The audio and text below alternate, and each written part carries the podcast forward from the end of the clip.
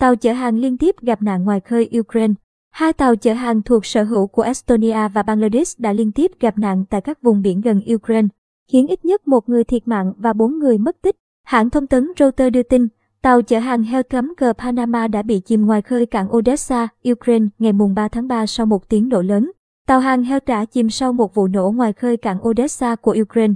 Hai thủy thủ đã kịp lên xuồng cứu sinh, trong khi bốn người vẫn còn mất tích. Tôi không biết họ đang ở đâu, Igor Ivis, giám đốc hãng quản lý tàu biển Vista Shipping Agency có trụ sở tại Estonia, đơn vị sở hữu tàu Helter cho biết. Nguyên nhân vụ nổ vẫn chưa được xác định, nhưng giám đốc Ivy cho rằng tàu Helter đã đâm trúng thủy lôi. Nhiều tàu chở hàng đã bị trúng pháo hoặc tên lửa từ khi xung đột tại Ukraine bùng phát, nhưng Helter là tàu chở hàng đầu tiên bị chìm.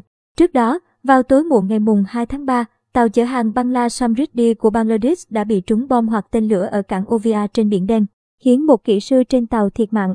Chưa rõ con tàu bị tấn công bởi bom hay tên lửa, hay chúng đến từ phía nào, ông Pisluta, giám đốc điều hành tập đoàn vận tải biển Bangladesh, đơn vị sở hữu con tàu, nói với Reuters.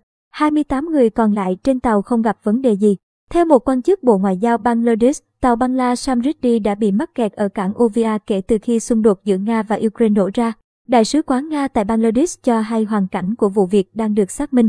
Chúng tôi gửi lời chia buồn sâu sắc tới thân nhân của người đã khuất. Phía Nga sẽ nỗ lực hết sức để đảm bảo tàu của Bangladesh có thể rời cảng an toàn, cơ quan này cho biết.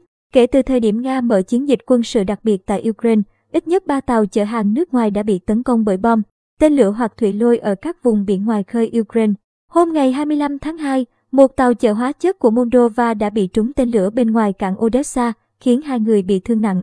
Tương tự, một tàu chở hàng khác của Thổ Nhĩ Kỳ cũng bị trúng bom ở Odessa, nhưng không ai bị thương. Trong khi đó, một tàu chở hàng cắm cờ Panama của Nhật Bản cũng bị trúng tên lửa khi đang neo đậu ở cảng Yuchi, Tây Nam Ukraine.